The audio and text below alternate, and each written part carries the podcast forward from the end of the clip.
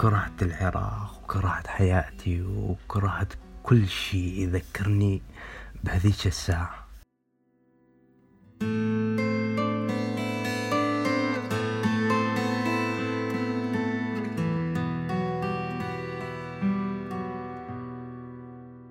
كرهت أهلي كرهت حياتي كرهت اليوم اللي اللي اللي وافقت إنه والدي يزوجني هاي البنية.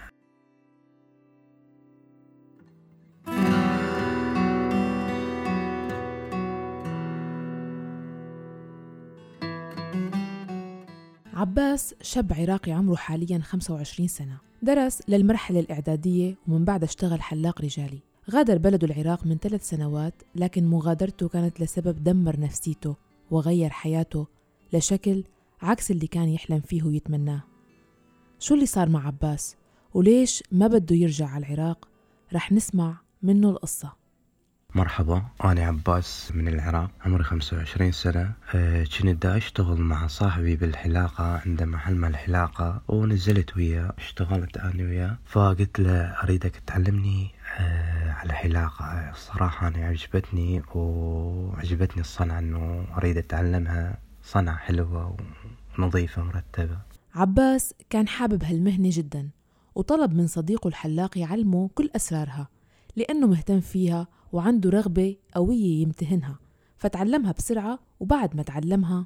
فيوم من الأيام فكرت قلت ليش ما أنه أشتري لي آني محل أجر لي محل آني و... ويصير محل آني أمسكه بيدي وأشتغل به. والله رحت شفت لي محل قريب من البيت وأجرته وجبت أغراض مال الحلاقة وقاموا يجون علي أصدقائي وجيراني والزباين اللي شي قبل كنت أزينهم. طورت شغلتي وتعلمت قصات جديدة وجبت شغلات إنه تبع تنظيف البشرة ما تنظيف البشرة. استمر بممارسة هالمهنة بمحله الخاص تقريبا لمدة سنتين وكان المردود المادي منها على وصفه ممتاز.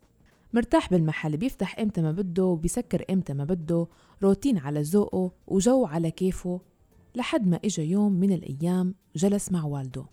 قال لي أنت يعني كونت نفسك وصار عندك محل وخواتك الاثنين طلعوا على الخارج وأخوك الثاني تزوج وطلع بيته حدا.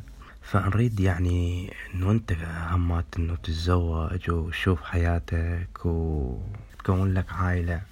صراحة والدي آه، اختار لي يعني بنت من أقاربي وهذه البنت يعني ما ما كنت إنه مقتنع بيها وبنفس الوقت كنت صغير على الزواج يعني كان عمري تقريبا 22 سنة هيك. فقلت له يعني إنه ما حبيت اتزوج وحاولت إنه أمنعه من هذا الموضوع إنه قلت له إنه بعد وقت علي وأنا أريد أشوف حياتي شاب ويعني 22 سنة بعدني شاب وتوتني إنه فتحت محل وأريد أطور نفسي وهذه. والدي قال لي يعني إنه صراحة إذا ما ما تتزوج هاي البنية آه اني ما راح أرضى عليك و... وراح أزعل منك وما أدري شنو. والد عباس ضل مصر على تزويجه وعباس رافض الفكرة خاصة إنه كان في بنت تانية بباله عنده رغبة بالارتباط فيها لكن ما خبر أهله عنها لأنه فكرة الزواج كلها ما كانت بباله لا من البنت اللي بيحبها ولا من البنت اللي أبوه قال عنها. فانجبرت إنه اتزوج هاي البنية؟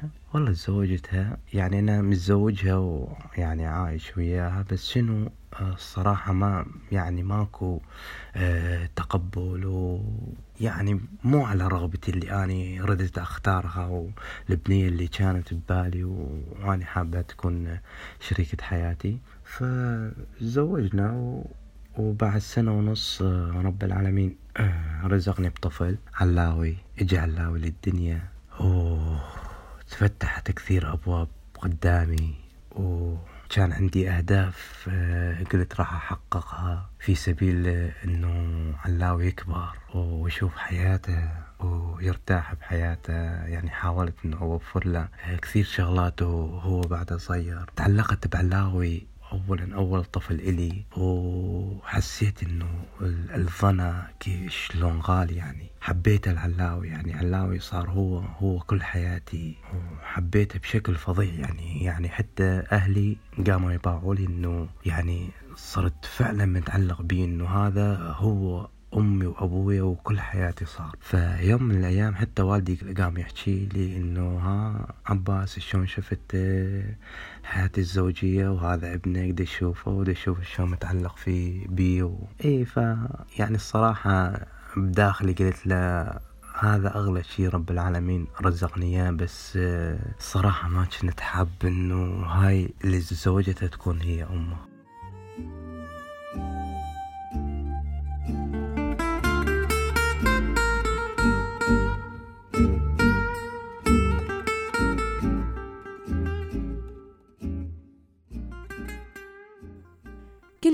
يكبر فيه علي حبه يكبر بقلب عباس ويتعلق فيه أكتر لدرجة صار حتى الشغل ما يعطيه من وقته كتير. حتى قمت على المحل ما أروح مثل ما قبل إنه كنت أروح مواقيت أفتح المحل. كنت يعني إنه أروح على المحل بوقت متأخر أقعد أباوع على علاوي هو نايم من ياكل حتى من يبكي يجي أباوع عليه. إنه يعني إحساس صار عندي كلش حلو الصراحة. بهذيك الأيام إنه الشغل ضعف واني همات إنه ما قمت أفتح المحل بصورة مستمرة فما أدري شلون إنه جاني اتجاه إلى إلى الجيش الجيش العراقي. فرحت تطوعت بالجيش. بعد التدريب خلصت التدريب ومدري شنو. داومت بكربلاء كم شهر وصارت فترة داعش. فانجبرنا إحنا الكتيبة يعني جاء أمر. أن الكتيبة مالتنا تتوجه إلى منطقة اسمها الأنبار صحراء الأنبار بالشهر السادس سنة 2014 احتل تنظيم داعش الإرهابي تقريبا ثلث مساحة العراق بدءا من الموصل شمالا وبعد أكثر من ثلاث سنوات من المعارك الدامية غرب العراق وشماله مطرح ما موجودة صحراء الأنبار يلي حكى عنها عباس. أعلن العراق في كانون الأول ديسمبر 2017 أعلن دحر الجهاديين وتحرير المنطقة. والله رحنا هناك صارت معارك ويعني شو أقول لك إنه الأجواء وبالليل وقصف يصير هجوم علينا. تجينا أخبارية إنه آه، سيارات مفخخة راح تجينا على المقار ونطلع دوريات ويعني شو أقول لك أكثر شيء كان هجومهم بالليل. استمرينا بهاي المنطقة ما يقارب يعني تقريبا شهرين ونص وما ظل عندنا يعني أي وأنا خصوصا ما ظل عندي أي تواصل ويا أهلي. تقريبا شهرين شهرين ونص ماكو أي تواصل بيني وبين أهلي. ويوم من الأيام قاعدين بواجب آه أنا وجماعتي يعني. فبالليل حسيت بخنقة. نفسي ثقل انقطع نفسي. يعني كنا نسولف أنا وأصدقائي وعن نحكي وهذه وفجأة إنه تغيرت. ما أدري يعني صار لي جاني إحساس إنه حسيت إنه أكو شيء. وأني كلش كنت مشتاق للعلاوي حاب إنه أرجع للبيت. أريد أشوفه أريد هيك آه، يعني ابوسه مشتاق له وايد كنت مشتاق له كل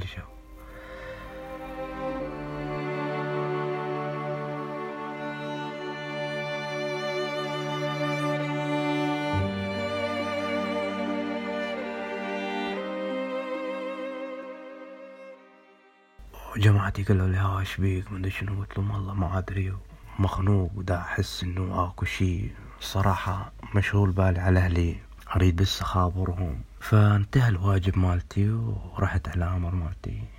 قلت له سيد إنه صراحة أني آه، مشغول بالي على أهلي وأريد أنزل. وصدفة إنه بثاني يوم إنه أكو نزول يعني إنه مجازين. والله قال لي أوكي إنه وافق. ونزلت بالطريق. كل ما أتقدم على بيتنا كل ما أتقدم على المحافظة مالتنا أحس هيك بخنقة يعني ما أدري إيش أقول لك ما أدري إيش يصير بيا. وصلنا بغداد حسيت بخنقة أكثر. صار عندي ما أدري إحساس جاني إحساس ما أدري شلون. يعني كأبد قمت أشرب جيجارة ورا جيجارة بس اريد بس اريد يوصل يعني بس اريد أوصل وجماعتي ينزلون بالجراجات يعني الاستراحة ويأكلون يشربون وأني مشغول بالي بغداد حصلت يعني اتصال واتصلت بوالدي قلت له هسه اني جاي؟ قال لي اي okay. والحمد لله على سلامتك وطمنا عنك. بس شنو حسيت إنه والدي مو مو مثل كالعادة إنه من أتصل بيه وأحكي وياه. حسيت إنه اكو شي. صوت والدي صراحة يعني أكد لي إنه هاكو صار شي بالبيت. وصل عباس للمنطقة واتجه لبيته. الجيران يباوعون علي هيك بنظرة يعني طبيت على البيت. البيت شكله يعني الأهل وضعيتهم غريبة. أخويا إجا عندي خوالي عندنا. آه عمامي عندنا باوعت وجوههم. قمت أصيح بالبيت وين علاوي؟ آه وين ابني؟ أريد أشوفه مشتاق له طبيت الغرفة تبعي مالتي؟ ماكو لا علاوي لا أمه. صاير؟ شنو؟ خالي قال لي اقعد والحمد لله على سلامتك اقعد أرتاح. قلت له أريد علاوي أريد أشوفه. طلعت برا أصيح ابني وين ابني؟ أريد أشوفه مشتاق لاني والناس تباوع علي جيراني هدوني طبيت على خالي قلت له وين ابني؟ أريد أشوفه. وين شكو؟ إيش صار؟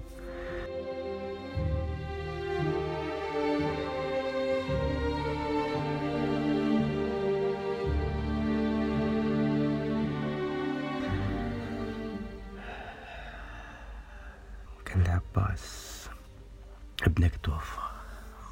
يعني بهذا بهاي الساعة من قال هيك يعني يعني سدت الدنيا كلها بوجهي سدت كل بوجهي تغيرت كل الملامح.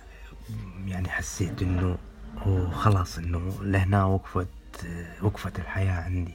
ما قمت أمسك أعصابي وقمت أحكي وأصيح وأعيط عليهم وأغلط عليهم وأبني ف خالق قال لي إنه ابنك ارتفعت حرارته وديناه على مضمد وهذا المضمد ضرب أبرة وهاي الأبرة كانت يعني إنه ما يتحمل الطفل وتخربت الطفل ودوه للمستشفى وما لحقوا عليه.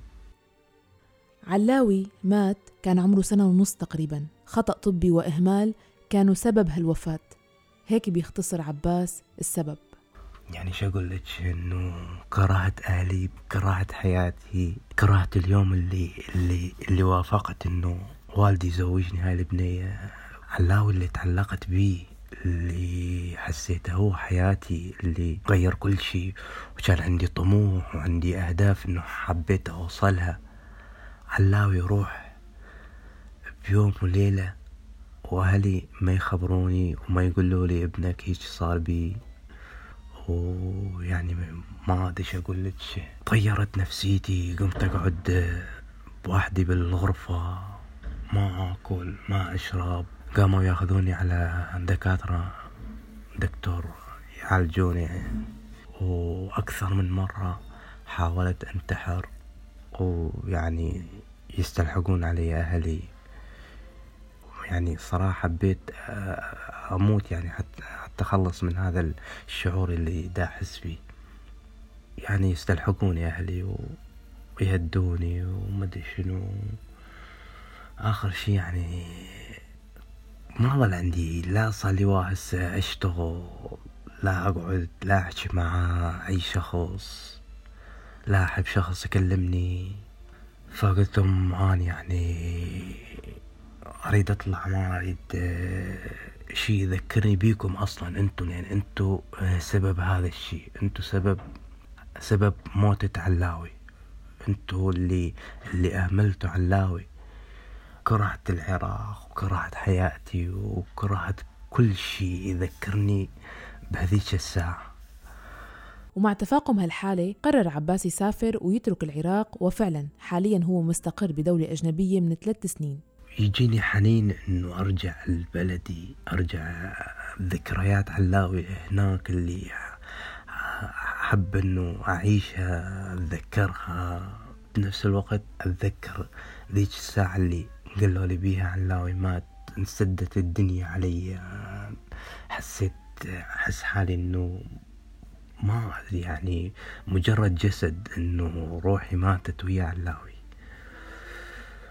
وما ادري هسه قاعد هنا و يعني والحمد لله على كل حال. هاي يعني هاي ما ادري إنه قسمتي قسمة علاوي. السبب إنه والدي أنا هيجي مقسومة للحياة.